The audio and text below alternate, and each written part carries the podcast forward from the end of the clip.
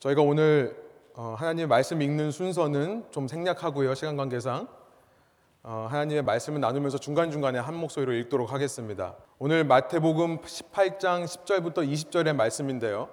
내 형제자매를 얻음이라는 제목으로 여러분과 나누기 원합니다. 마태복음 18장 10절부터 20절을 펴놓으시고 말씀을 따라오시면 되겠습니다. 네, 우리는 지난 시간 마태복음 18장 1절부터 9절의 말씀을 통해 이 땅에서 교회를 이루면서 교회가 되는 것, being church, 교회가 되는 것에 꼭 필요한 요소들을 세 가지를 살펴봤었습니다. 예, 먼저 겸손, humility라고 하는 것이 필요하다. 우리 각자가 자신의 본성을 돌이켜서 스스로 낮아지는 겸손함이 교회를 이루는 데 필요하다. 이것이 가장 먼저 선행되어야 된다. 먼저 와야 된다. 말씀을 드렸어요. 천국은 그렇게 스스로 어린아이처럼 낮추는 사람들로 가득해 있다라고 말씀을 나눴죠. 제가 한 주간 동안 이 말씀을 묵상하면서 목사로서 제가 깨어있지 않으면 참 섬김을 받는 것에 익숙해지겠구나라는 생각이 들었습니다. 저부터 이 목사라는 위치에 있는 사람부터 누구보다 스스로 낮아지려 노력을 해야겠다. 내가 먼저 스스로 섬기는 자세를 해야 되겠다. 여러분 그래서 제가 혹시 여러분 만나서 제가 밥을 사더라도요 너무 부담스러워하지 않으셨으면 좋겠어요. 제가 여러분을 섬겨드리려고 하는 거니까요 이해하시고 받아주셨으면 좋겠습니다. 그런 기회를 좀 주셨으면 좋겠어요. 두 번째 교회를 이루는 데 있어서 무엇이 필요한가? 우리 중에 아무리 작은 자라도 우리는 그 사람이 실족하지 않게 하기 위해서 책임감을 가지고 그를 예수님 섬기듯 섬기는 것이 필요하다. 두 번째는 섬김이라고 했습니다. Serving attitude. 우리에게 섬기려고 하는 자세가 필요하다. 한 목사가 여신도들을 상습적으로 성추행하면서 그 자매들에게 자신이 했던 일을 비밀로 해달라고 하면서 이런 얘기를 했다고 합니다. 내가 무너지면 한국 기독교가 무너진다. 내가 무너지면 많은 사람이 나를 믿어왔던 많은 사람들이 실족할 거다. 다른 말로 말하니까 그러니까 너만 희생해라 라고 말하는 거죠. 그런 목사는 아마도 성경을 읽었지만 성경에서 연자 맷돌이라는 단어는 발견하지 못했던 모양입니다. 지난 시간 우리가 말씀을 나누었죠. 우리는 연자 맷돌을 기억해야 된다. 내가 한 영혼을 설득하거나 내 한 영혼을 전도해서 그 영혼을 복음 안으로 데려오게 한 것도 중요하지만 동일하게 중요한 것이 나로 인해 한 영혼이 실족되지 않게 하는 것이 중요하다. 마지막 날 하나님께서 다시 오실 때 하나님 앞에 우리가 설 때에 하나님께서 더하기 빼기를 못 하시겠습니까? 우리가 누군가를 책임지고 실족하지 않게 하기 위해 섬기기 위해서 세 번째로 필요한 것이 뭐냐면 내 속에 있는 이 악한 죄성, 누군가를 실족하게 할 수 있는 나의 죄성을 잘라내는 거다. 우리 공동체 내에서 누군가를 실족하게 하는 모습이 있다면 그것을 잘라내는 거다. self control 뿐만 아니라 community control, 절제가 필요하다고 말씀을 나누었죠. 절제입니다. 바울은 신앙인들은 모든 것이 가능하다라고 말씀을 했어요. 나는 예수 그리스도 안에서 자유한 자다라고 말했습니다. 그러나 그 모든 것이 가능함과 나의 자유가 누군가로 하여금 실족하게 한다면 나는 스스로 자유인이 아니라 종이 되겠다라고 말씀했다고 지난 시간 살펴봤죠. 제가 술 마시는 것을 예로 들었습니다. 술 마실 수 있습니다. 목사가 술 마실 수 있어요. 있습니다. 그러나 누군가가 목사가 술 마시는 모습을 보고 실족한다면 그 목사는 계속해서 술 마실 수 없는 것입니다. 마찬가지 원리가 우리 모두에게 적용된다고 말씀드렸어요. 예수님께서는 너의 손과 너의 발과 너의 눈이 실족하게 하는데 너 자신뿐만 아니라 누군가를 실족하게 하는데 사용된다면 차라리 잘라버리라 라고 지난 시간 본문에서 강하게 말씀하셨습니다. 실제로 그렇게 문자적으로 잘라버리라고 말씀하시는 것이 아니라 그만큼 나의 죄성을 잘라내는 나의 죄성을 뽑아내는 절제가 필요하다라는 말씀을 하신 거라고 지난 시간 나눠봤습니다. 그런데 이 절제는 개인적인 personal level만이 아니라 공동체적인 레벨에서도 절제가 필요하다라고 말씀을 나누고 지난 시간 저희가 말씀을 마무리했었어요. community control, self control만이 아니라 community control도 필요한 겁니다. 그래서 이제 우리가 읽을 이 마태복음 18장 10절부터 20절까지는요. 지난 본문에 이어서 바로 이 community control, 우리 공동체 내에서 어떻게 공동체적인 레벨로 이 절제를 이룰 것인가를 계속해서 예수님이 말씀하시는 예수님의 말씀으로 우리가 이해할 수 있습니다. 아주 유명한 말씀입니다. 이 말씀은요, 이 땅의 교회의 역사 속에서 소위 출교라고 하는 엑스커뮤니케이션 교회에서 누군가를 내쫓는데 사용되는 그 제도가 생겨나게 된 중심 구절이라고 할 수 있는 것이 17절이에요. 너희 중에 교회를 어지럽히는 사람이 있으면 교회 공동체 안에서 문제를 일으키는 사람이 있으면 그 사람을 내쫓으라라고 할 때 이 말씀을 사용해 왔던 것입니다. 그래서 실제로 기독교 역사를 보면 서로 출교하고 서로 팔을 나누고 나누어지는 역사가 가득했던 것입니다. 어쩌면 우리 중에도 이런 교회의 모습, 이런 말씀 때문에 상처받고 어려움을 겪은 사람들이 있을지 모르겠어요. 서로 그렇게 출교시키고 싸우는 교회의 모습을 보면서 아, 나는 교회 가기 싫다. 나는 교회에는 등록하고 싶지 않다. 라고 생각하는 사람들이 있을지도 모릅니다. 그런데 과연 이 말씀이요, 공동체적인 레벨에서의 절제라고 하는 것이 과연 출교를 의미하는 것일까? 우리가 한번 이 말씀을 살펴보면서 이 질문에 대한 답을 내려보기를 원해요. 교회는 예수님의 몸이라고 합니다. 예수님께서는 너의 손이, 발이, 눈이 실족해 하거든 빼내어 버리라 라고 말씀하셨는데요. 우리가 이것을 개인적인 레벨에서는 문자적으로 적용하지는 않습니다. 그렇죠. 말씀드린 대로 실제로 보이는 사람은 없어요. 아, 예수님께서 그렇게 비유적으로, 상징적으로 강하게 절제에 대해서 말씀하신 거다라고 이해하고 우리는 넘어가요. 그런데 개인적인 레벨에서 그 말씀은 그렇게 이해하면서 왜 공동체적인 레벨에서는 우리가 문제가 있는 사람을 내어 쫓으려고 하는가? 그것이 과연 맞는 것인가? 그 사람을 잘라내는 것이 맞는 것인가? 우리 말씀을 통해 그것을 확인해 보기를 원하는 것입니다. 오늘 말씀을 나누면서 제가 여러분께 질문 드리고 싶은 것은 이거예요. 어떻게 하면 교회 공동체적인 레벨로 우리가 절제를 이룰 수 있을까요? community control을 할 수 있을까요? 다른 말로 말하면 어떻게 해야 교회 공동체가 누군가를 실족하지 않게 하는 그 범위 내에서 서로 이해하고 용납하고 사랑할 수 있는 것일까? 우리가 그것을 살펴보기를 원합니다. 이 말씀을 통해 그 답을 찾아보고요. 특별히 이제 다음 다음 주면 창립 3주년이 되는데요. 이 시점에 우리 각자가 하나님이 원하시는 교회를 이루기 위해 이 말씀을 중심으로 헌신하고 결단하는 시간이 되기를 소원합니다. 먼저 10절을 보시면요. 예수님께서는 지난 본문이었던 18장 2절에서 이제 한 어린아이를 세우시고는 말씀하셨는데요. 그 어린아이를 다시 가리키면서 이제 10절에서 이런 말씀을 하고 계십니다. 우리 10절 한 목소리 한번 읽어볼까요? 삼가 이 작은 자 중에 하나도 없인 여기지 말라. 너에게 말하노니 그들의 천사들이 하늘에서 하늘에 계신 내 아버지의 얼굴을 항상 배웠느니라. 이 어린아이 같은 자 하나라 할지라도 없인 여기지 말라. 예수님 이 말씀하시면서 천사에 대해서 말씀하십니다. 어, 시간 관계상 간단하게만 말씀드리겠는데요. 천사에 대해서 좀 짚고 넘어가고 싶습니다. 이 10절의 말씀은 한마디로 말하면 이런 뜻이에요. 하늘에 계신 하나님께서 이렇게 작고 이렇게 낮은 자도 항상 주목하고 계신다. 그 얼굴을 향해 바라보고 계신다. 그 얘기를 하는 거예요. 그런데 이 얘기를 하면서 예수님은 천사라는 말씀을 하세요. 유대인들은 주보에 보시면 아시겠습니다만 각 개인별로 천사가 담당되어 있다라고 믿었습니다. 또 각 개인별뿐만 아니라 다니엘서 10장 13절을 보면 한 민족별로 한 나라별로 담당하는 천사가 있다고 믿었어요. 신약에도 보니까 베드로를 담당한 천사가 있다고 생각을 했습니다. 그리고 각 교회마다 계시록 1장 20절에 보면 각 교회를 담당하는 천사가 있는 것처럼 얘기를 합니다. 이 천사란 우리가 생각하는 이 날개 달린 존재가 아니에요. 이 날개 달린 그 feathered wing이 있는 그런 존재가 천사가 아닙니다. 이 angel이라고 하는 것은 실제로는요. 그런 이미지는 중세 시대 때 어떤 문학과 예술로부터 나온 거고요. 실제 구약 신약 성경에서 천사라는 말은 원어 그대로 말하면 메신저라는 뜻이에요. 엔젤이란 말은 이 안겔로스라고 하는 말은 메신저라는 뜻입니다. 그러니까 하나님의 메시지를 전하는 자들. 히브리서 1장 14절에 보니까 이 천사에 대해서 아주 가장 잘 표현한 성경 구절 중에 하나라고 생각을 하는데요.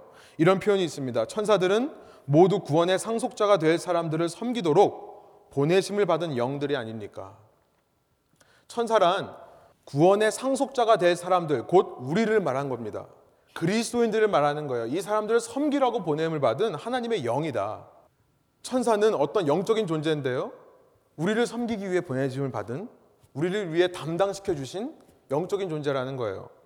우리가 어린아이처럼 보잘것없는 사람을 볼 때요. 우리가 잊지 말아야 될 것은 뭐냐면 이 영혼에게도 담당된 천사가 있을 거다.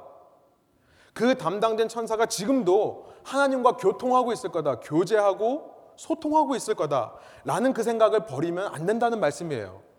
요즘 한국에서는 여러분 그 어린아이들 그 care하는 day care하는 어린이집이라고 하죠. 그 어린이집 교사 몇몇 분들이요. 아이들을 폭행해서 참 문제가 많이 되었습니다. 미국은 어떤지 잘 모르겠습니다만 여러분 아무리 아이를 폭행하는 교사라 할지라도요. 그 아이의 부모가 보는 앞에서 아이를 때리지 않겠죠. 때릴 수 없습니다. 지금 예수님께서 10절에 그 말씀을 하시는 거예요. 너가 아무리 보잘것없는 사람을 대한다고 했을 때도 잊지 말아라. 내가 이 사람을 바라보고 있다는 사실을 잊지 마라. 내가 안 본다고 생각하느냐? 내 얼굴은 지금도 그 사람을 향해 있다. 그런데 네가 어떻게 그 사람을 무시하고 업신여길 수 있느냐? 그 말씀을 하시는 거예요. 예수님의 시선을 발견하라고 하는 것입니다. 그러면서 11절에 예, 썰렁하게 없음이라고 되어 있죠. 저희 성경에는 이 부조에 생략되어 있습니다. 제가 말씀드린 대로 어떤 사본들에게는 이 말씀이 있지만 초기 사본, 가장 권위가 있는 사본에는 이 말씀들이 빠져 있기 때문에 많은 성경학자들이 이 말씀은 후대 사람들이 추가해 넣은 것으로 생각해서 이런 것을 뺀 겁니다. 제가 잠깐 요 말씀도 드릴게요. 어떤 사람들은 이제 이 NIV나 한국 성경이나 이런 성경들이 자꾸 이런 말씀들을 뺐기 때문에 이 성경책들을 읽으면 교리가 약해진다. 예수님의 구원에 대해서 제대로 알 수 없다. 오직 킹 제임스만이 최고의 성경이다. 이렇게 말씀하신 분들이 꽤 많습니다. 제가 지지난주에도 스타벅스에서 어떤 미국 자매와 한 1시간 동안 이 얘기를 했어요. 그런데 이것은 잘 몰라서 그러는 거죠. 말씀드린 대로 사본을 비교하다 보니까 후대에 첨가된 것이라 생각했기 때문에 뺀 겁니다. 여러분 이 여기에 무슨 구절이 생략되어 있냐면요. 이런 구절이 생략되어 있는 거예요. 인자는 잃어버린 자를 구원하기 위해 왔다. 인자는 잃어버린 자를 구원하기 위해 왔다. 그런데 여러분 이 말씀이 여기 없어도 됩니다.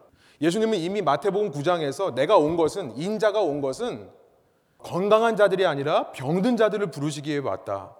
인자는 의인이 아니라 죄인들을 위해 왔다라고 이미 말씀하셨었어요. 그리고 누가복음 19장 10절에 보면 동일한 말이 들어 있습니다. 인자는 잃어버린 자들을 구원하시기 위해 오셨다. 아무튼 예수님께서는 지금 그 말씀을 하세요. 아무리 작은 아이라도 아무리 보잘것없는 영혼이라 할지라도 하나님이 지켜보고 계신다. 천사를 통해 그의 상태를 늘 체크업하고 계시고 그에 늘 관심을 가지고 계시기 때문에 너희들이 절대 무시해서는 안 된다. 그러면서 예수님은 이 말씀을 좀 더 우리가 쉽게 알아듣기 위해 한 비유의 말씀을 하시는 것이 이제 12절부터 14절에 나와 있습니다. 우리 한번 한 목소리로 12절부터 14절 천천히 한번 의미를 생각하면서 읽겠습니다. 너희 생각에는 어떠하냐? 만일 어떤 사람이 양 100마리가 있는데 그 중에 하나가 길을 잃었으면 그 99마리를 산에 두고 가서 길 잃은 양을 찾지 않겠느냐? 진실로 너희에게 이르노니 만일 찾으면 길을 잃지 아니한 아흔 아홉 마리보다 이것을 더 기뻐하리라. 이와 같이 이 작은 자 중에 하나라도 잃는 것은 하늘에 계신 너희 아버지의 뜻이 아니니라. 앞서서는 하나님의 시선에 대해 말씀하신 예수님이요. 이제는 하나님의 뜻에 대해 말씀하시는데 그 뜻이 뭔가 아주 쉬운 비유로 말씀하세요. 양 100마리가 있다고 생각해 봐라. 그런데 이 주인은 한 마리 양이 잃어버림을 당하면 99마리는 산에 두고 그 잃어버린 한 마리를 찾으러 가는 사람이다. 여러분 이것은 당시 사회 사람들이 갖고 있던 상식과 그 당시 목자들이 하던 방식과는 너무나도 다른 방식입니다. 누가 99마리를 산에 두고 한 마리를 찾으러 갑니까? 그런 사람 없어요. 이것은 당시 듣는 사람에게 놀람과 저항을 일으키는 예수님의 비유의 말씀인 거예요. 그런데 그만큼 예수님은 지금 한 영혼이 소중하다는 사실을 말씀하시기 위해 이런 비유를 말씀하시는 거라 우리가 이해할 수 있는 거예요. 한국 속담에는요, 열 손가락 깨물어서 안 아픈 손가락 없다는 속담이 있죠. 그렇게 말하는 것처럼 하나님의 자녀는 그 어떤 자라 하더라도 소중하지 않은 자가 없다. 우리가 그렇게 이해할 수 있습니다. 그리고 동시에 한 영혼이 돌아오는 것이 하나님께는 가장 큰 기쁨이 된다는 것을 지금 말씀하시는 거예요. 이 비유를 통해서요. 물론 하나님은 기존에 있는 99마리 때문에도 감사하십니다. 기뻐하세요. 저는 그렇게 믿습니다. 그러나 한 마리 양이 돌아올 때 가장 기뻐하신다는 거예요. 하나님은 10개의 동전, 9개가 남아있는 것만으로도 충분히 기뻐하세요. 그런데 잃어버린 한 동전을 찾았을 때 가장 기뻐하신다는 거예요. 하나님은 두 아들, 그 남아있는 첫째 아들 때문에도 기뻐하십니다. 그러나 하나님을 무시하고 나갔던 그 탕자가 돌아올 때, 그 프로디걸 선이 돌아올 때, 그때 가장 기뻐하신다는 말씀을 누가복음 15장에서 말씀하시는 거예요. 이러한 하나님의 마음, 이런 하나님의 뜻, 이런 부모된 하나님의 마음과 하나님의 뜻을 가진 사람이어야 하나님께서 어떻게 한 영혼 한 영혼을 대하시는가를 깨닫게 되고요. 그래야 내가 그 사람을 보잘것없는 사람으로 무시하지 않을 수 있다는 말씀을 하고 있는 겁니다. 여러분 이런 10절부터 14절의 맥락 속에서 이제 이 문제의 15절부터 17절이 나온다는 것을 기억하시기 바랍니다. 제가 이 말씀을 드리려고 앞서 이 말씀을 지금까지 말씀을 드린 거예요. 15절부터 17절의 말씀은요. 바로 이런 context 속에서 말씀하시는 거예요. 어떻게 하는 것이 공동체적인 레벨에서 절제를 이루는 일일까요? 어떻게 하는 것이 교회 공동체가 누군가를 실족하지 않게 하는 그 범위 내에서 서로 이해하고 용납하고 서로 사랑해 줄 수 있는 것일까요? 예수님께서 첫 번째로 말씀하신 것이 15절입니다. 우리 한번 한 목소리로 15절의 말씀을 읽겠습니다. 내 형제가 죄를 범하거든 가서 너와 그 사람만 상대하여 권고하라. 만일 들으면 내가 예, 형제를 얻은 것이요. 예수님 말씀이 내 형제가 죄를 범하거든 이란 말씀으로 시작하세요. 영어로 보면 if your brother sins against you. 영어로 보면요 against you라는 말이 나와 있는데요. 저는 어, 한국어 번역이 정확하다고 생각합니다. 이것은 왜 이렇게 다르냐면요. 어떤 사본에는 against you라는 말이 들어있고 어떤 사본에는 안 들어있기 때문에 그래요. 근데 제가 보기에는 안 들어있는 사본이 더 권위가 있습니다. 저는 한국어 번역이 정확하다고 생각해요. 이것은 꼭 나에게 피해를 주는 사람만을 가리켜서 말하는 것이 아니라요. 어떤 한 사람이 나에게 범한 죄만을 말하는 게 아니라요. 그 사람이 공동체에 지은 죄가 있을 때, 그 사람이 다른 사람에게 죄를 지을 때, 혹은 그 사람이 자기 자신에게 죄를 짓고 있을 때, 그때 예수님께서 이렇게 하라라고 말씀하시는 것으로 이해하는 것이 맞습니다. 예수님께서 무엇을 가장 먼저 하라고 말씀하세요? 너와 그 사람만 상대해라. 너와 그 사람만 between you and him alone. 너와 그 사람만 상대해라. 그래서 그 사람을 만나 권고하라라고 되어 있습니다. 권고하라는 말은요. 죄를 알려 주라라는 말이에요. 영어 번역이 정확하게 번역하고 있죠. Tell his fault. 그의 잘못을 얘기해 줘라. 여러분 첫 번째 단계 가장 먼저 해야 될 것이 무엇입니까? 주보의 빈칸을 채워 보시기 바래요. 1대1이에요. 1대1이라는 것입니다. 여러분 저는 이 대목에서 참 우리는 성경을 많이 알고 성경을 믿는다고 하면서도 어떻게 보면 참 성경대로 행하는 사람이 아니구나 라는 생각이 들었습니다. 참 우리는요 지식적으로 많이 압니다. 믿는 사람은 어때야 된다. 우리는 너무 이미 잘 알고 있습니다. 그러면서도 우리는 사실 말씀대로 행하지를 않는 것입니다. 그래서요 남 문제를 볼 때요 어떤 사람이 공동체에게 죄를 범할 때 타인에게 죄를 범할 때 자기 자신한테 죄를 범하고 있을 때요 우리는 가장 먼저 뭘 하냐면 나의 친한 사람에게 가서 얘기를 해요. 배우자나 남자친구, 여자친구, 여사친, 남사친이라고 한다면서요. 우리 주위 사람들, 나와 마음이 맞는 사람들, BFF, best friend 찾아가가지고 그 얘기를 합니다. 15절을 건너뛰고요.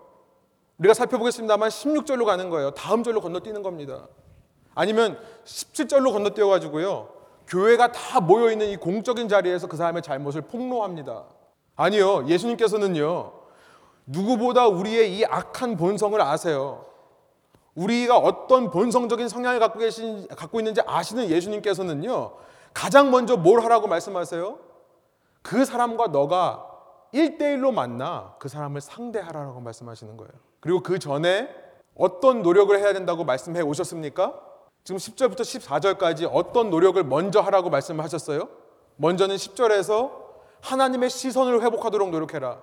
그 영혼을 바라볼 때 너의 시각으로 보지 말고 하나님의 시각으로 보도록 노력해라. 또한 하나님의 뜻을 알아라. 그 사람을 향한 하나님의 뜻을 알아라.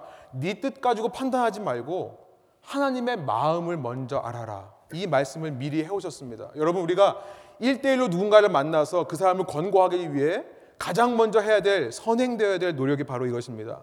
하나님의 시선을 회복하는 것이고요. 하나님의 뜻, 하나님의 마음을 회복하는 것입니다.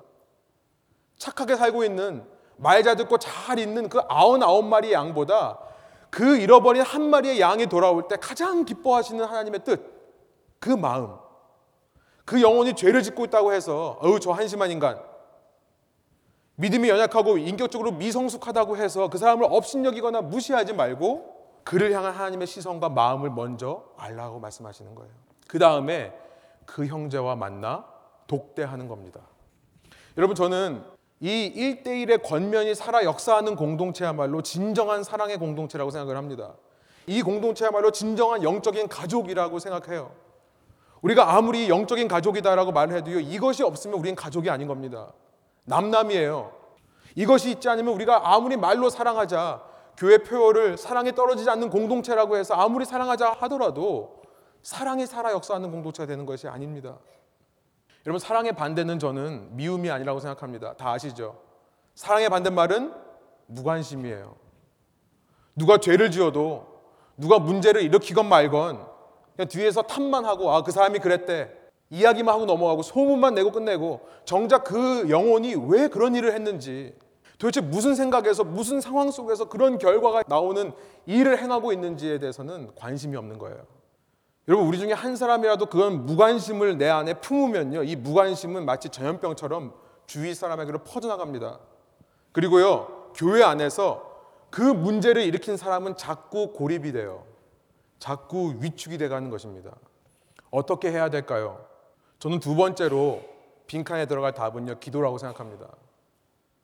1대1로 저희가 독대하면서 그 사람 건면하기 위해서요 가장 먼저 하나님의 시선과 뜻, 마음을 품는 것, 그 다음이 기도라고 생각합니다.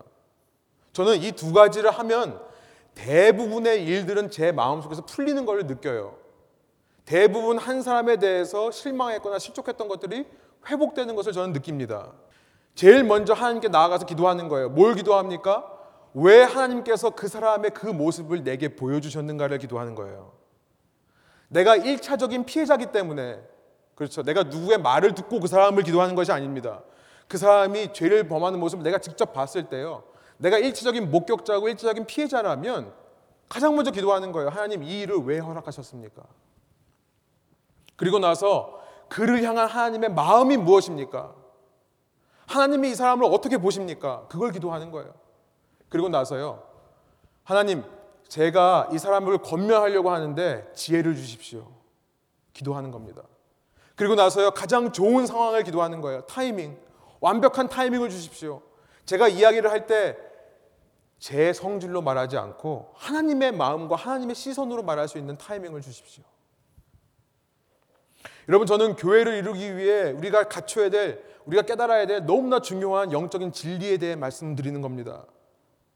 내가 하나님의 시선과 하나님의 마음을 회복하기 위해 소유하기 위해 시간이 필요하다면 얼마든지 기도하면서 기다려야 됩니다. 그러지 않고 내가 얘기를 하면요. 내 생각이 전달이 되는 거죠. 그러지 않고 내가 누군가에게 그 사람에 대해서 얘기를 하면요. 그 사람에게 마치 올가미를 씌우는 것과 마찬가지입니다. 내 생각이 전해지는 거예요. 내 마음이 전해지는 거예요. 그러면 그 사람은요. 결코 이 사람에 대한 하나님의 마음과 생각을 품을 수가 없습니다. 내가 선입견을 줘버리기 때문에 그 사람이 아무리 그 사람을 다, 그 문제 일으킨 사람을 위해서 기도한다 하더라도 거기서 벗어날 수가 없게 되는 거예요. 먼저 마음을 품고요. 시선을 회복하고요. 기도하면서 타이밍을 기다리는 것. 여러분 이럴 때 내가 이렇게 기도하고 나면요. 개인적인 만남을 가집니다. 그리고 나서 최대한 사랑하며 이해하며 그 사람을 품어주려는 마음으로 그 사람이 잘못됐다는 것을 말하는 것이 필요해요. 여러분 중요한 것은 어떤 마음가짐으로 해야 되는가? 15절의 맨 마지막 말씀. 오늘 설교의 제목입니다. 굉장히 중요한 말씀을 하는데요. 어떤 마음가짐으로 하냐면요. 그 형제, 그 자매를 얻기 위한 마음으로, 얻으려는 마음으로 하라고 말씀하시는 거예요. 만나서요. 너는 틀렸다. 내가 맞고 너가 잘못했다라는 그 인식을 심어주려고 하는 것이 아니라 여러분 그러면요. 그 사람은 오히려 더 상처만 주고요. 관계만 악화될 뿐입니다. 어떤 마음으로요? 어떻게 해서든지 그 형제 그 자매가 죄를 그치고 회개하고 주님께로 돌아오도록 나에게 용서를 구하는 게 목적이 아니라 궁극적인 목적은 하나님께로 돌아오도록 그 잃어버린 양 같은 자가 주님께로 돌아와서 하나님께서 기뻐하시도록 그 마음가짐으로 얘기하는 것입니다. 여러분 이렇게 하기 위해 우리에게 필요한 자세가 있어요. 지난 시간 살펴봤던 세 가지 필요 요소입니다. 말을 할 때요, 겸손하고 낮은 마음으로 하는 것입니다. 그 영혼을 예수님처럼 섬기면서 하는 것입니다. 그리고 절제하는 거예요. 내 감정 표현을 절제하는 거예요. 많은 경우 거기서 실패하거든요. 내 화, 내 분노, 내 짜증, 이걸 절제하는 겁니다. 그리고 그 사람에 있는 죄성이 내 속에 있는 죄성과 맞물려서 서로 반응하지 않도록 내 죄성을 절제하는 거예요. 여러분들 죄는 죄를 알아봅니다. 내가 이 내 죄성을 다스리지 않으면요. 그 사람이 갖고 있는 죄성이 내 속에 있는 죄성과 반응을 해요. 여러분 제 경험으로는요. 저희가 정말 이렇게 기도하면서 겸손히 섬기는 마음으로 절제하며 사람과 대화하면요. 모든 문제의 8, 90%는 거의 해결이 되는 것을 느낍니다. 저는 확실하게 말할 수 있어요. 사람은 참 희한한 것이 뭐냐면요. 사람은 반드시 대화를 해야 서로에 대해서 알게 되는 법이에요. 그렇습니다. 우리는요. 이제 인생 조금 살았다고 경험 좀 했다고요. 대화를 안 하려고 그래요. 어떤 사람을 보고 그냥 판단을 해버립니다. 그런데 사람은 만나서 대화해 보면 너무나 서로에 대해서 잘 알게 되는 것을 경험을 해요. 그러지 않고 내가 내 경험, 내 지식으로만 판단을 하면요. 내 속에 선입견을 만들어냅니다. 편견을 만들어내고요. 여러분, 그 선입견과 편견은 계속해서 그 사람의 모든 말과 행동을 그쪽으로만 보게 하는 능력이 있어요. 그 사람과 만나 대화하다 보면요.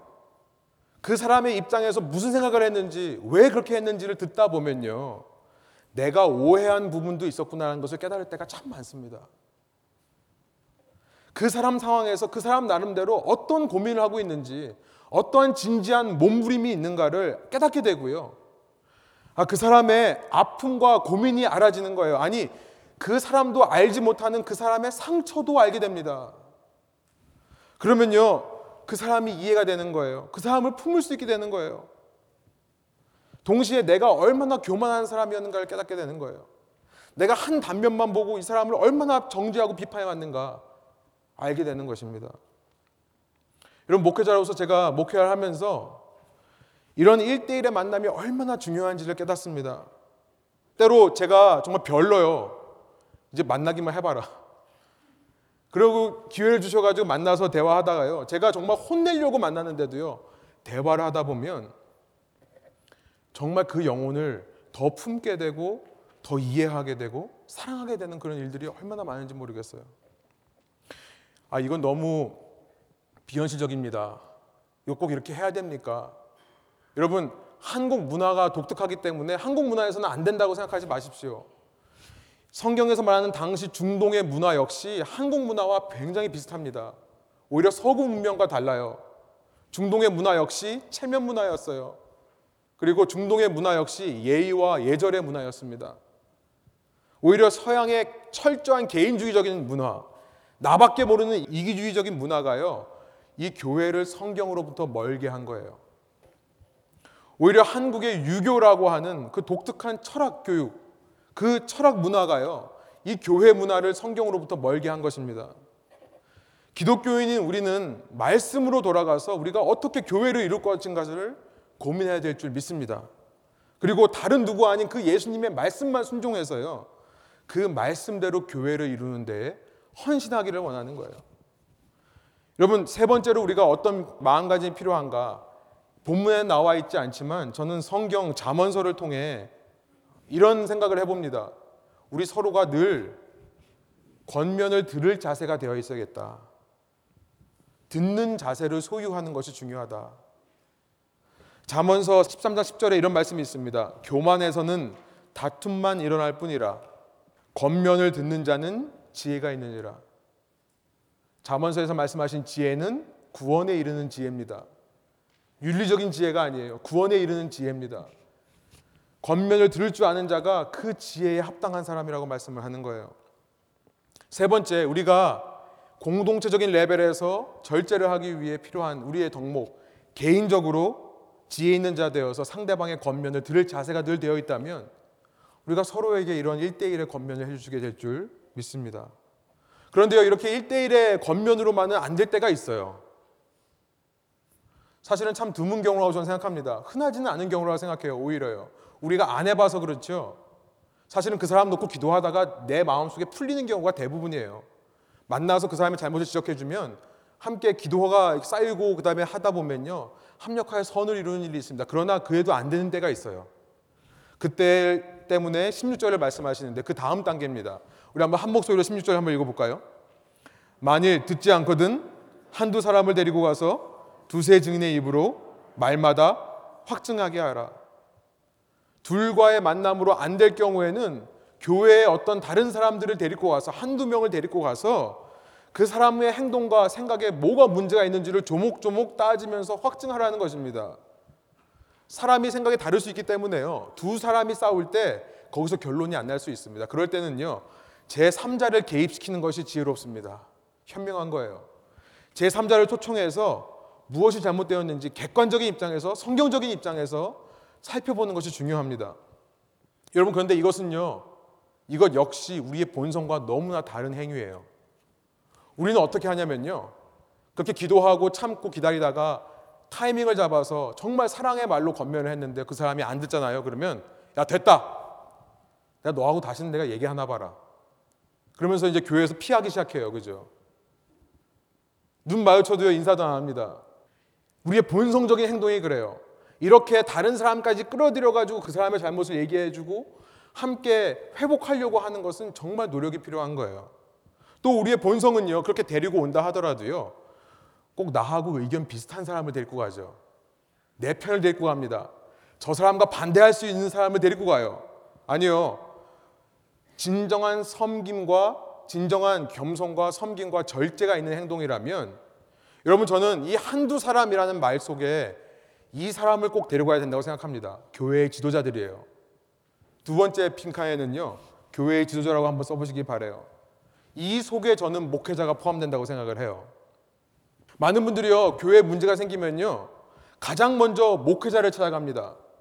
15절을 건너 뛰어가가지고요. 17절. 그러면서 목회자에게 말하면 내가 교회에 말했다고 생각을 하는 거예요. 아니요. 목회자도요. 교회의 한 일부분이에요. 지금 15절부터 17절을 자세히 보십시오. 예수님께서 교회의 지도자라는 말을 쓰지를 않습니다. 리더십이라는 말씀을 안 쓰세요. 만약 예수님께서 지금 우리가 하듯이 목사님한테 말하면 목사님께서 알아서 해결해 주겠지 이런 마음을 했다면요. 예수님께서 그것을 말씀하시려고 했다면 분명히 그걸 말씀하셨을 거예요. 너희 제자들 중에 베드로에 가서 얘기해라. 이 베드로의 반석 위에 교회를 세웠으니까 베드로의 말을 들어라. 그런데 그런 말씀이 없습니다. 직분자라든지 지도자라든지 이런 말씀이 없어요. 소수의 권위로 다수의 몸을 통치하는 것은 지배하는 것은 예수님의 몸의 논리가 아니라는 거예요. 어떻게 합니까? 한두 사람 중에 말씀드린 대로 객관적인 말을 해줄 수 있는 사람, 아니 더 중요한 것은 성경적인 말을 해줄 수 있는 사람을 데리고 하는 거예요. 교회의 지도자를 데리고 하는 겁니다. 여러분 저는요, 여러분이 가장 먼저 머리에 떠올리실 분들은 여러분 커넥션 그룹 인도자라고 생각을 합니다. 여러분 커넥션 그룹을 인도하시는 분을 가장 먼저 떠올리시길 바래요. 여러분을 위해 늘 기도하시면서 여러분과 삶을 함께 나누는 그분이 여러분에게 가장 좋은 조언을 해줄 수 있습니다. 나의 영적인 스승들이죠. 그리고 저도 생각해 주시길 바래요. 그 다음에는요, 저도 생각해 주셔서 저와 커넥션 그룹 리더 하시는 분들이 함께 이것에 참여해서 이 관계들을 회복하는 일에 포함되기를 원합니다. 여러분, 이러면요, 내 편이 아닌 입장에서 성경적인 조언을 들을 수 있고요. 성경적인 조언을 들으면서 누구에게 어떤 문제가 있는가를 따져볼 수 있고요. 그러면 우리가 누구 편에 의해서 그 교회는 어떤 편에 의해서 아닌 사람도 어떻게 하더라 이런 얘기가 안 나오고요. 예수님께 순종하게 되는 아름다운 결과가 일어나게 되는 거예요. 저는 청년 사역하면서 가장 보람된 때가 이런 때가 몇 번 있었어요. 밤중이나 갑자기 교회 끝나고 집에 가는데 전화가 와가지고 그때는 이제 전도사님이었으니까 전도사님 빨리 오십시오. 가보면요 둘이 싸우고 막 씩씩거리고 있는데 저를 초 청을 해요. 아, 여러분 저는 그럴 때가 가장 기쁩니다. 정말 기뻐요. 이 둘이 서로 치고받고 해가지고 헤어질 수 있었는데요. 문제가 생길 때 이것을 어떻게 해서든지 하나님 권위 아래서 성경적으로 풀어보고자 저를 초청하는 것이 아니겠습니까? 여러분 저는 그럴 때 정말 사역하는 보람이 생겨요. 사역할 맛이 생겨나는 것입니다. 여러분들도 그런 관계에 커넥션 그룹 리더와 저를 초청해 주시기 바랍니다. 있다면요. 여러분 문제 없는 교회는 없습니다. 이 땅에 문제 없는 교회는 없어요. 레분 교회도 뭐 큰 문제가 있나 보다. 예. 뭐 문제 있습니까? 예, 앞으로도 문제가 있을 수 있기 때문에 제가 이 말씀 드리는 건데요. 찰스 스펄전의 말을 제가 늘 인용하죠. 세상을 아무리 돌아다녀 봐도 불- 완전한 교회는 없다. 문제가 없는 교회를 찾는 것은 불가능하다. 그런데 만일 찾았다 하더라도 완벽한 교회를 발견해서 내가 그 교회에 등록하는 순간 그 교회는 불완전한 교회가 된다. 성경적인 교회는요, 문제가 없는 교회가 성경적인 교회가 아니라 문제 해결을 성경적으로 하는 교회가 성경적인 교회라고 생각합니다. 저는요, 이 레분 교회가 이런 교회 되기를 간절히 소원합니다. 그러나 이렇게도 해결이 안 되면요, 마지막 순서가 17절이에요. 이래도 안 되면 우리 한번 한 목소리 17절 한번 읽어 볼까요? 만일 그들의 말도 듣지 않거든 교회의 말하고 교회의 말도 듣지 않거든 이방인과 세리와 같이 여기라. 예, 여기서 말씀하신 교회란 다시 말씀드립니다. 목회자가 아닙니다. 어떤 소수의 의사 결정 기구를 말하는 것이 아닙니다. 제가 지난 시간 말씀드린 대로 교회란 회중을 말하는 거예요. 우리 이 모인 congregation이 교회입니다. 그러니까 교회가 교인들이 다 모였을 때 그때 그 자리에서 공적으로 이것을 토론하라는 거예요. 그래도 교회의 말을 듣지 않으면 어떻게 하라고요? 내쫓으라고요? 예, 끄덕끄덕 하시면 아멘 하시면 안 됩니다. 이방인과 세리처럼 여기라라고 되어 있어요. 이방인과 세리처럼 여기라. 예수님께서 내쫓으라는 말씀을 몰라서 그랬을까요? 아니요. 예수님은요. 앞서 8절 9절에서요. 내버리라, 내쫓으라는 말 이미 하셨어요. 너의 눈, 손, 발이 너로 하여금 실족하게 하거든 잘라버리라, 잘라 내버리라 말씀하셨어요. 예수님은 왜 이렇게 표현을 하셨을까요?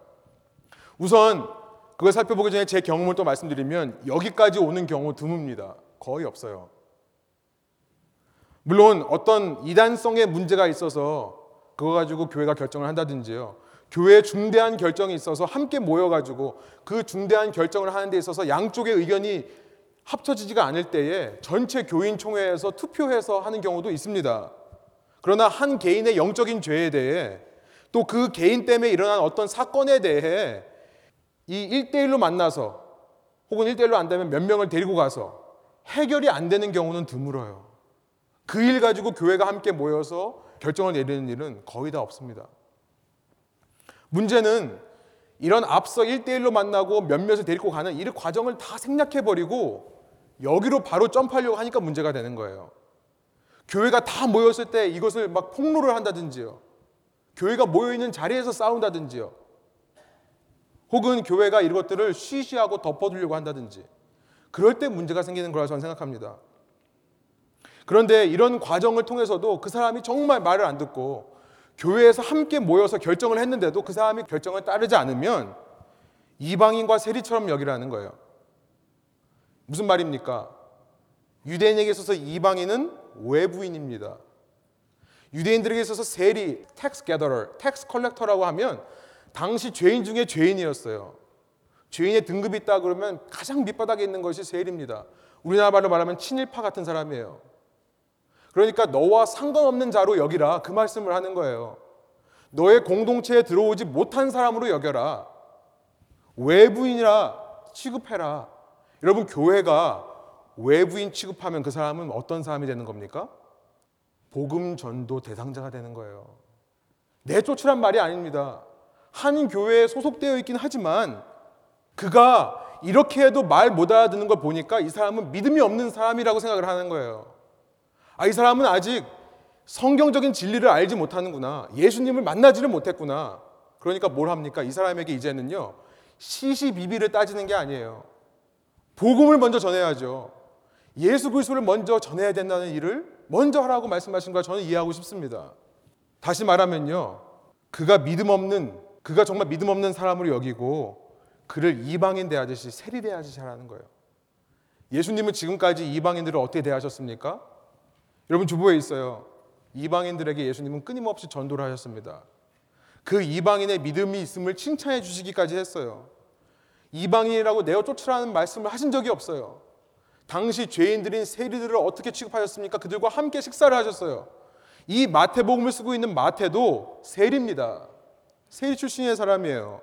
비록 한 공동체에 소속되어 있긴 하지만 그가 그리스도인이 아니라는 것을 인정하고요. 이제부터 그를 품어주라는 거예요. 그가 만약 믿음이 있는 사람이라고 한다면 나는 믿음이 있습니다. 그런데도 그런 행동을 한다면 아 믿음이 있긴 있지만 아직도 성경적인 사고를 할 수 없는 영적인 어린아이구나. 믿음이 연약한 자로구나. 믿음이 연약한 자로 받으라는 거예요. 여러분 아이 키워보셔서 아시죠? 우리 청년들은 이제 곧 키워보면 알 겁니다. 여러분 아이에게 설득하는 부모가 있습니까? 갓난 아이한테요? 설득하는 부모 있으세요? 아이에게 뭐가 옳고 그른지 징징 우는 아이에게 달랩니까? 너 그렇게 울면 엄마 아빠 마음이 얼마나 아프겠니? 설득시키는 부모가 있나요? 아니요. 영적 아기들은요 그냥 달래줘요. 로마서 14장에 보니까 이런 말씀이 있어요. 믿음이 연약한 자를 너희가 받되 그의 의견을 비판하지 말라. 그 사람이 믿음이 없는 자로 혹은 믿음이 약한 어린아이로 발견되면 더 이상 비판하지 말라는 거예요. 뭐라고요? 너희가 받되 엄마가 어린아이를 징징 우는 아이를 달래듯이 그 사람을 받아주라는 것입니다. 여러분 그리고 나서 예수님은 바로 그 사람을 달래주고 받아주고 그 사람이 성경적인 사고를 할 수 있도록 예수님을 알 수 있도록 하기 위해 이제 교회가 합심하여 할 일에 대해서 말씀하시는데요. 그것이 18절부터 20절이에요. 우리 한번 한 목소리로 마지막으로 이거 한번 읽어보겠습니다. 18절부터 20절 한 목소리 한번 읽어볼까요? 진실로 너희에게 이르노니 무엇이든지 너희가 땅에서 매면 하늘에서도 매일 것이요 무엇인지 땅에서 풀면 하늘에서도 풀리리라. 진실로 다시 너희에게 이르노니 너희 중에 두 사람이 땅에서 합심하여 무엇인지 구하면 하늘에 계신 내 아버지께서 그들을 위하여 이루게 하시리라. 두세 사람이 내 이름으로 모인 곳에는 나도 그들 중에 있느니라. 여러분 우리가 너무나 익숙한 이 말씀은요. 우리가 우리 개인 기도 제목을 이루는데 두세 사람이 모이면 우리 가운데 예수님께서 함께 해주셔서 이 기도 제목을 이뤄준다. 이런 얘기를 하는 것이 아닙니다. 여기는요, 지금 너희라는 말씀으로 시작하세요. 18절부터 20절은 교회 공동체에게 하시는 말씀입니다. 이것은요, 앞서 10절부터 14절, 또 15절부터 17절에 말씀해 왔던 한 형제를 얻는 일, 그렇게 잃어버린 한 영혼을 얻기 위해 두 사람 이상이 모여서 교회가 해야 될 일에 대해서 말씀하시는 거예요. 뭘 하라고 말씀하세요? 그 영혼을 위해 합심해서 기도하라는 거예요. 그렇게 기도하면 그 기도 가운데 반드시 예수님께서 살아계시고 하나님께서 그 기도하는 바를 이루어 주실 거다 말씀하는 겁니다. 이 땅에서 우리가 어떻게 교회다운 교회를 이룰 수 있는가? 교회됨의 원리에 대해 말씀하시는 거예요. 여러분 20절을 보니까 예수님은 마치 이 세상에 안 계실 것처럼 말씀을 하세요. 그렇죠? 지금 제 아들 앞에 살아계신 예수님께서 마치 예수님께서 이제 더 이상 안 계실 것처럼 너희 중에 두세 사람이 모인 곳에는 나도 그때 그들 가운데 함께 있을 거다. 예수님은 그렇죠. 십자가에서 죽으시고 부활하신 다음에 하늘로 올라가셔서 제 아들 떠나십니다. 제 아들과 영원히 함께 하시는 분이 아니라 이제는 성령으로 함께 교통하세요. 이 땅에서 올라가신 예수님께서 마지막 남겨주신 그 유언이 생각나는 겁니다. 예수님께서 어떨 때 우리와 함께 해주신다고 약속하셨나요? 지상 대명령이죠. 마태복음 28장 18절에서 20절. 19절에 보면 우리가 가서 모든 민족으로 제자를 삼을 때 그렇게 모든 민족에게 가서 제자 삼고 세례를 주고 예수님께서 분부한 모든 것을 가르쳐 지키게 할 때 세상 끝날까지 우리와 함께 있을 것이다 말씀하셨어요. 오늘 본문에서 뭐라고 하십니까? 두세 사람이 내 이름으로 모인 곳에 나도 있어 주겠다. 동일한 약속을 하시는 거예요. 여러분 동일한 상황인 겁니다.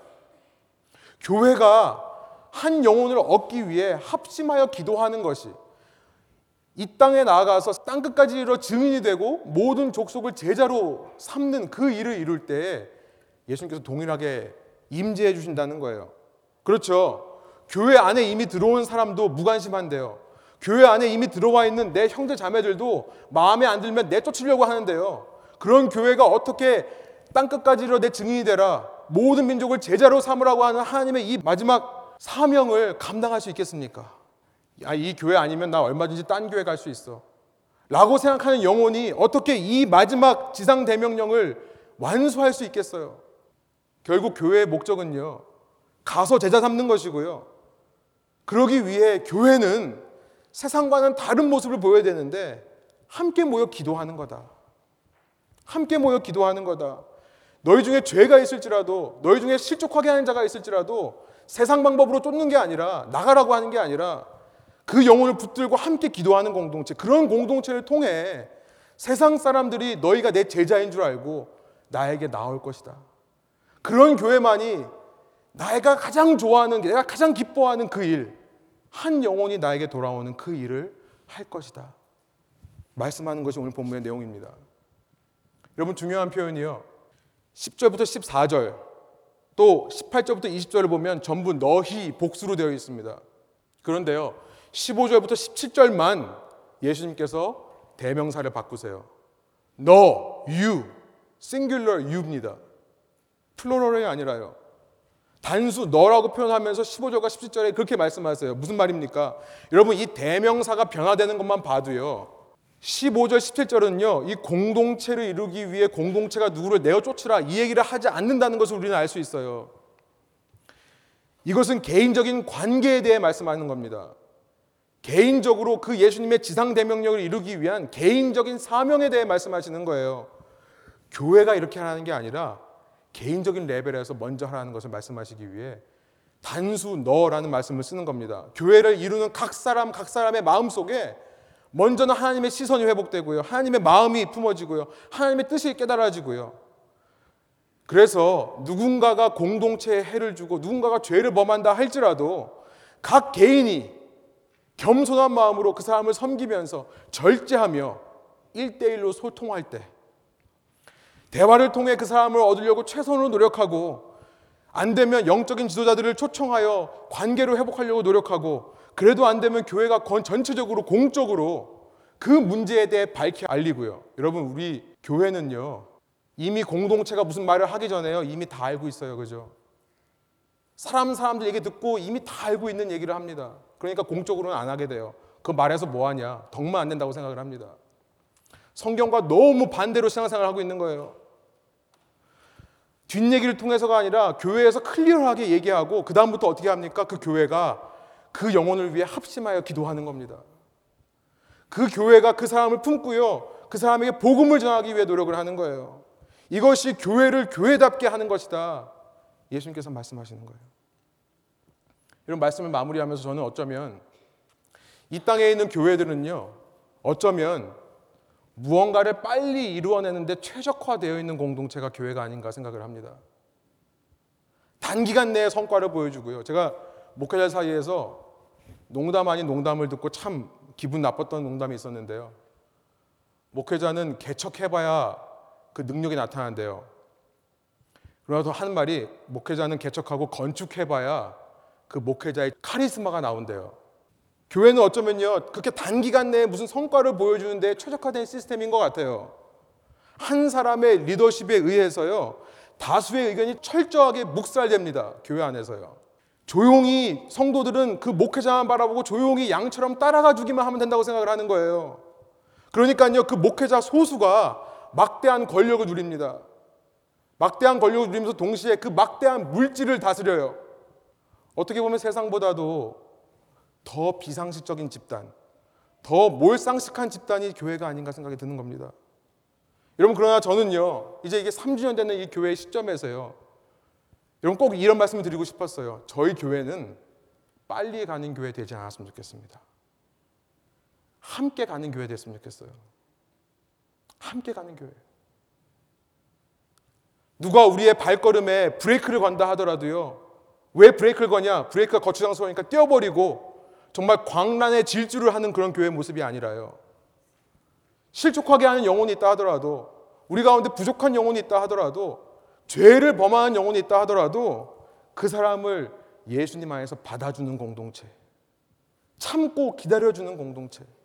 함께 건면하며 함께 부축하여서 한 걸음 한 걸음 나가는 공동체 되기를 소원합니다. 여러분 공동체적인 절제는요. 이 땅의 교회를 이루기 위해 반드시 필요한 겁니다. 제가 앞서 어린이집에서 교사 얘기를 했는데요. 물론 교사가 부모님 앞에서 아이들을 폭행하면 안 되죠. 그거는 안 됩니다. 교사의 자격이 없는 거예요.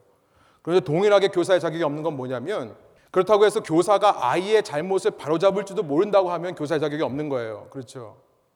진정한 교사라면 부모가 보는 앞에서라도 잘못된 것을 잘못된 것을 잘못된 것이라고 말할 수 있고요. 잘못된 것을 고쳐주려고 하는 노력을 해야 됩니다. 그게 진정한 교사라고 생각해요. 이것은요, 쉽고 편한 길이 아닙니다. 어렵고 좁은 길이고 힘든 길이에요. 그러나 이것이 이 땅에 바른 교회를 이루어가는 공동체의 모습이라는 것입니다. 여러분, 이 말씀이요, 너무나 비현실적이고 우리와 너무나 다른 말씀이라 느껴진다 하시더라도요, 이 말씀이 예수님의 말씀인 것을 믿고 굳게 잡으시는 저와 여러분 되기를 소원합니다. 그래서 이 교회를 통해요, 한 영혼이 얻어지는 역사가 일어나기를 원해요. 세상에서 버림받고 세상에서 무시당한 영혼이라 할지라도요, 이 공동체에서는 얻어지는 역사가 일어나기를 소원합니다. 그래서 이렇게 교회가 교회다워질 때요, 여러분 세상 사람들이 이 교회를 보면서 뭔가 다르다는 것을 느낄 거예요. 이 교회를 통해 하나님이 가장 기뻐하시는 그 일, 잃어버린 한 양이 주님께로 돌아오는 일이 일어나기를 그것이 우리가 헌신되기를 간절히 축복하며 말씀을 정합니다. 함께 기도하시겠습니다. 요즘 말씀이 좀 길어졌기 때문에 우리 찬양은 좀 생략하고요. 함께 그 대신에 이 시간 전심으로 함께 기도하면서 어, 주님 앞에 들은 말씀을 가지고 헌신하는 기단 시간을 갖기를 원하는데요. 우리 조용히 침묵하시면서 하나님과 대화하시는 시간 갖기를 원합니다. 함께 기도하시겠습니다.